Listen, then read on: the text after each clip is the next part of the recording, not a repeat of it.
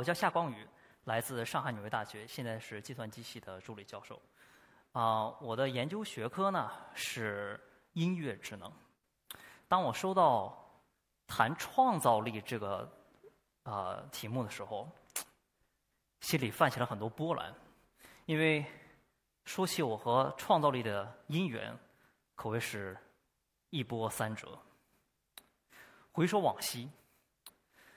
其实我是个学音乐的，而且我学的是中国古典音乐，我是吹笛子和吹箫的。大学的时候呢，也把很大一部分时间投入了笛箫学社，就是社团的工作中，觉得创造力时刻与我同在。但是在去申请研究生的过程中，阴差阳错就走上了计算机科学的道路。那么在卡兰基梅隆。大学读这个计算机人工智能博士的时候，就感觉哎呀，天天在 coding 非常苦，感觉创造力正在逐渐的离我远去。但是随着研究的深入，当那些枯燥的、乏味的代码和公式脱去那层外衣的时候，我发现里边显现出来的东西是真正的创造力，而且这个创造力与我。在笛箫中体会到的中国的生生不息的东方的哲学思维是如出一辙的。那么好，我们先来体会一下音乐 AI 做的是什么。让我们把时间回拨到二零一五年，那年我回国，啊，这个啊回来办签证，结果呢，由于飞机问题就错飞到了日本。我看了一个广告，就是日本早稻田大学有一个非常 cute 的机器人，它是可以吹萨克斯的。我当时不知道是真的还是只是个模型，我只是觉得它的眉毛很搞笑，我就去联系了这个教授。结果他说我们这个是真的，你如果想过来造访的话，可以到我们实验室来。所以我就去了。因为我的博士研究呢，啊，其中一个课题叫自动伴奏，什么概念呢？就是我们在卡唱卡拉 OK 的时候，啊，我们是跟着伴奏走。那么，如果这个卡拉 OK 可以跟着我们唱歌，多好啊！我们快，他快；我们慢，他就慢。其实我就是研究这个的。其实这个技术呢，早就成熟，只不过是还没有走到大家的生活中去。我说，我有这个技术，你有这个机器人，那用你的躯体搭配上我的灵魂，不就有一个活生生的机器了吗？好，那我们就做了一首次的世界上首次的人机交互自动伴奏的实验，大家来啊欣赏一下。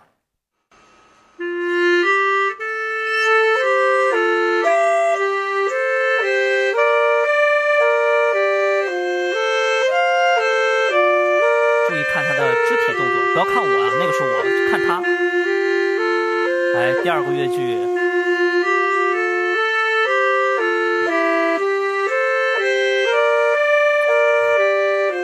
很多观众表示啊，就是很多我的朋友也表示，音乐没什么意思，但他的面目表情神似我。这个是不是我设计的啊？他就是。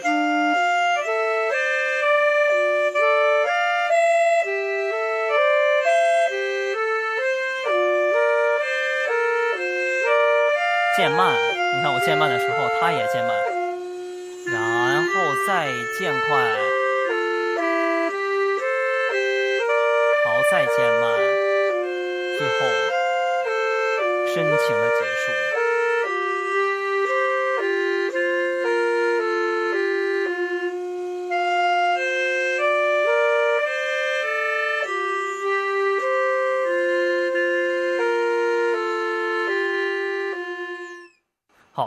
这就是二零一五年我和这个机器人的寄语。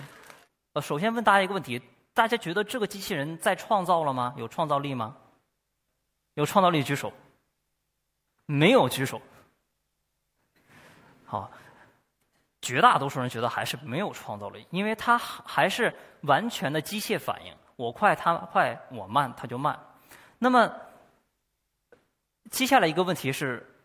如果这个机器人可以作曲，如果它可以编配，那我只要给一段旋律，它可以在上面发展，然后给我把伴奏搞出来，然后再和我一起演奏，那这想必就是有创造力了。那么从二零一五年开始，我的研究正式回归了创造力的正轨。那么在这里，我想为大家揭示创造力的三个档次，分别是创、造和做。嗯，首先要明确一个概念，就是当我们让机器拥有创造力的时候，这个事儿有点特殊。与其说我们想创造有创造力的机器，不如说我们人类想做上帝，因为这是关于创造的创造，是终极的创造。这个概念上有点悬，但是我们还是要回归到落地。那造到底这个机器怎么创造呢？就比如说这个图像，我们可能想到很多东西，比如说创世纪，比如说 AI，但是。现在的机器在看待任何事物的过程中，它看的这个世界啊，在他们的眼中是客观的，不含带任何态度的。就比如说这个图像，在机器的眼中就是一堆像素，就是 x。然后呢，它可能服从一个概率分布 （probability of x，p_x）。这时候我只要如果能学到它的分布，我从里面随机 sample 一个点出来，那我就有了这么一个东，有了有了这么一个新的图像。那么。我们从最简单的做开始，最简单的创造的方法就是东拼西凑。我有一个 x，我把其中的每一个部分都从别的那儿腾挪过来，然后最后拼在一起，哎，我就有一件新的作品了。当然，这是非常非常初级的创造，叫做做，或者说呢叫做作。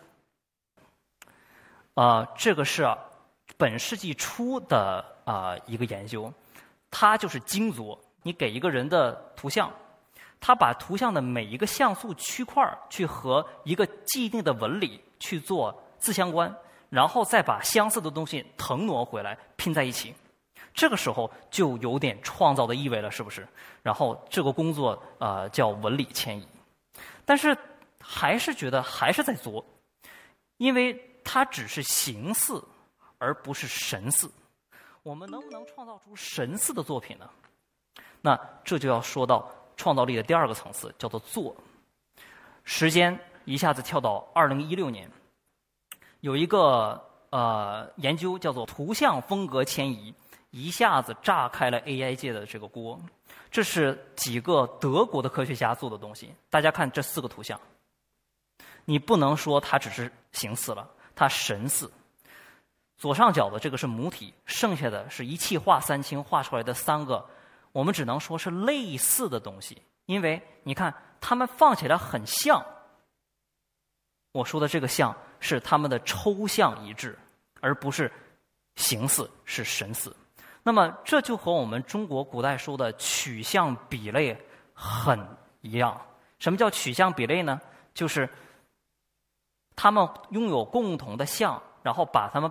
放在一起比呀，就是把两个东西放在一起，它们是类似的，它们属于一类，就是取类比象生成的三个阶段、三个步骤。首先，第一步骤叫做抽象或取象，在机器学习的行话里叫做表证学习。什么意思呢？给一个图，从图里抽象出概念，比如说是什么物体，是什么颜色，这个时候。就不是把一个 x 简单的分块了，而是去抽象成一个概念。这个时候，一般我们用 z 来表示 x 抽象到 z。第二步叫比类，也就是互换表征。举一个例子，我们有红房子的图片，还有大白兔的图片。这个时候呢，颜色，比如说我们有红色和白色。那么物体呢，我们有房子和兔子。这个时候，我们只要稍微一腾挪转换。我们就造出了什么呀？我们就造出了白房子和红兔子。在座有哪位见过白房子？举手。啊，都见过是吧？有哪位见过红兔子的举手啊？没见过吧？但是有没有注意到，我说红兔子的时候，每个人脑子里都知道我说的是什么？这就是人类大脑的神奇之处，这叫类比。其实我们已经在创造了。虽然不是高妙的创造，它还是有已知去推未知，但是已经在创造了。但是，它还没有落地，最后还要一步叫成型，就是把你已知的创造的概念再还回到图片。比如说，我们生成出了一个红色的兔子，那这个红色的兔子是我们日常生活中没有的，就是我们达成了创造。好，让我们现在回到音乐，看看音乐的类比是什么样的。这个是新鲜出炉的深度学习模型，不要怕，我们来逐渐逐一解析。左边的这个是一个表证学习的方法，深度学习的。上面是音乐，它把音乐变成一个极度浓缩的表证 z，当然。图像的表征是在空间上，音乐的表征是在时间上做表征，这是唯一的不同。然后再把这个 z 变成 x，也就是一切即一，一即一切。而且在深度学习过程中，我们发现一个很有意思的现象，就是说，其实原来不用深度学习，我们也能把 x 变成 z，但是那都是人为去写定的公式。我们发现，人为写定的公式不如让机器自主去学，机器自主学学到的那个 z 非常好。那么有了这个一记一切的东西，还不能类比，因为它太孤单了，你没法比嘛。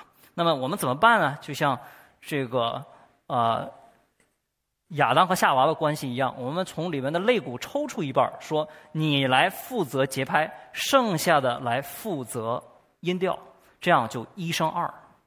然后我们再给它配上一个和弦，就二升三，这样音乐类比就可以用深度模型三生万物了。那么，当然，one 是一个虚词。我们先来看看两段音乐是怎么生成呃六个的。那如果一个音乐是乾卦，就是天；另一个音乐是坤卦，是这个地，就是父亲和母亲。那他们每个人都有三段基因，我们现在就互相杂交，可以杂交出这个六个呃孩子。我们先听父亲是什么样的啊？好，这是父亲。我们现在把它的和声变了，只把和声变了。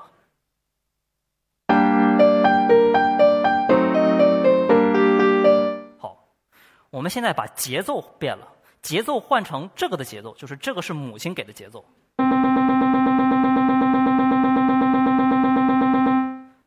就是把叮当当梆梆乒梆梆梆梆梆乒梆梆。如果他用哒哒哒哒哒哒哒哒哒哒这个节奏去。去去谱这个谱是什么样的？是这样的。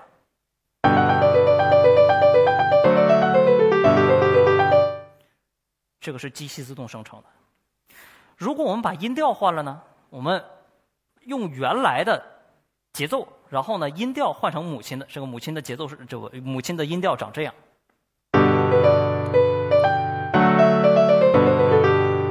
啊，原来是叮当当叮当当当叮当当当当当当。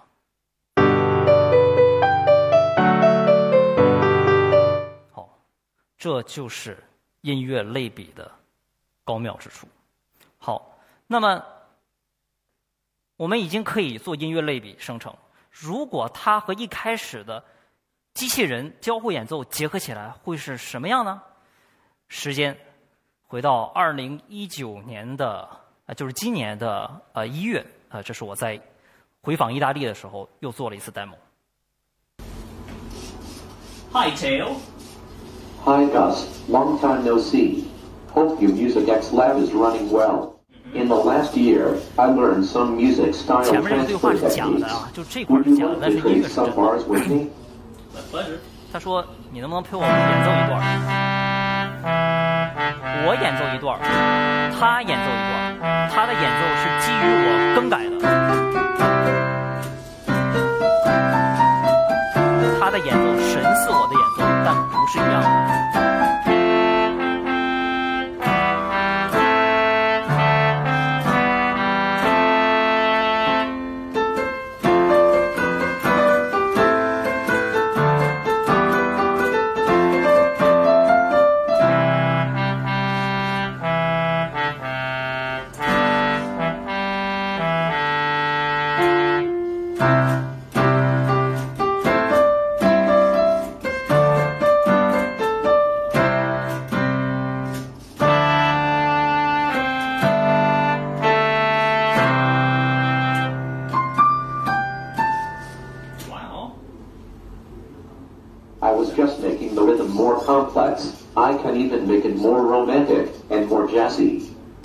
他说：“我刚才只是把节奏变得快了，我可以把它变得更浪漫和更”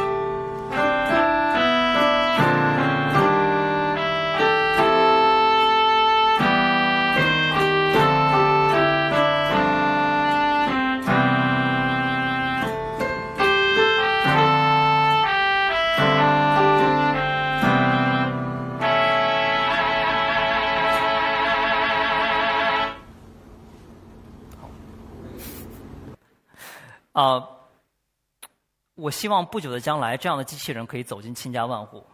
初级的是做，中级的是造，高级的才是创。那么，到底怎么创呢？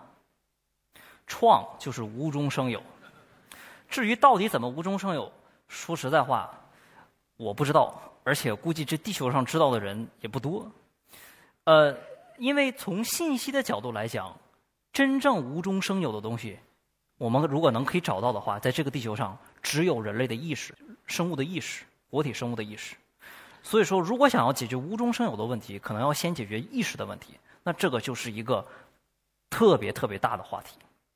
但我们不能停止不前。虽然我们无法让机器无中生有，但是我们知道人可以无中生有啊。我们都知道音乐可以让人更有创造力。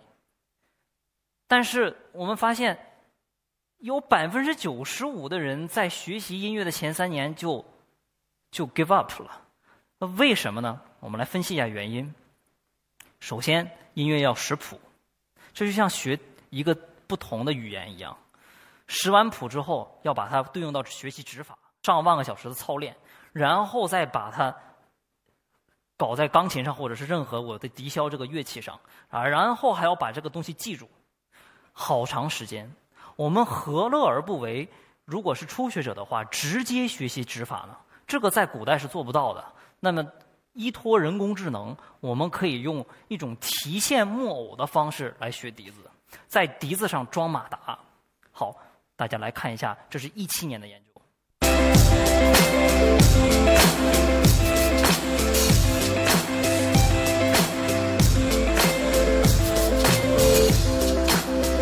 上连了六个指环，指环被马达控制，马达被程序控制，这样它就可以教你吹笛子了。你就学肌肉记忆，就很快学会笛子。大家知道这个这个这个呃概念了。然后，他学会了这个指法之后啊，我们发现，他会自动的人会自动的和气息建立起联系，然后他就能吹了。然后我们实验发现呢，他的学习效率和就是从视频里面学要快百分之五十。好，那么这个提线木偶的学习啊，效率提高了百分之五十，但是我觉得总还是可以提高再多。大家有没有回想一下刚才我说深度学习这个问题？我们让深度学习的东西，让机器学习模型去学习的时候，我们要哦要放手，我们要规定它的方向，但是具体细节要放手。这个东西现在啊，就是百分之百的控制它的细节。那怎么让中间做到部分放手呢？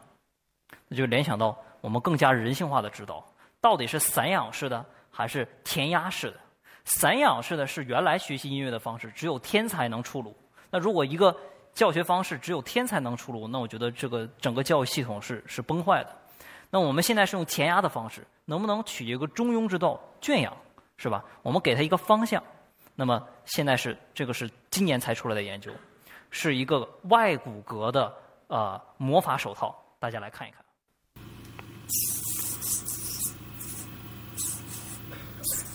这个马达一动，你的手就起来了。但是它是灵活的，因为手套是灵活的。这样呢，它让你起来之后不至于把你箍死，你还可以去动。而且它里面有一套算法，只有当你吹错的时候，它才去改变你的行为；当你对的时候，它就不动。就像我们小时候学自行车，我们父母的这个角色在后面，他总是说“好啊，好啊，我在后面扶着”，其实他根本就没扶着。当你要摔倒的时候，他才在扶你一把。这样的学习效率，我们认为是很高的。换而言之，我们已经在把在机器学习中、深度学习中得到的经验，再放在人身上取得了良好的效果。这个又比刚才的那个填鸭式的教学还能提高百分之五十。而且我们发现，填鸭式的教学，你学习完之后两个小时就忘掉了，百分之九十的人会忘掉。这个只有百分之十的人会忘掉，而且是一周之会都不会忘掉。所以说是学的又快又深。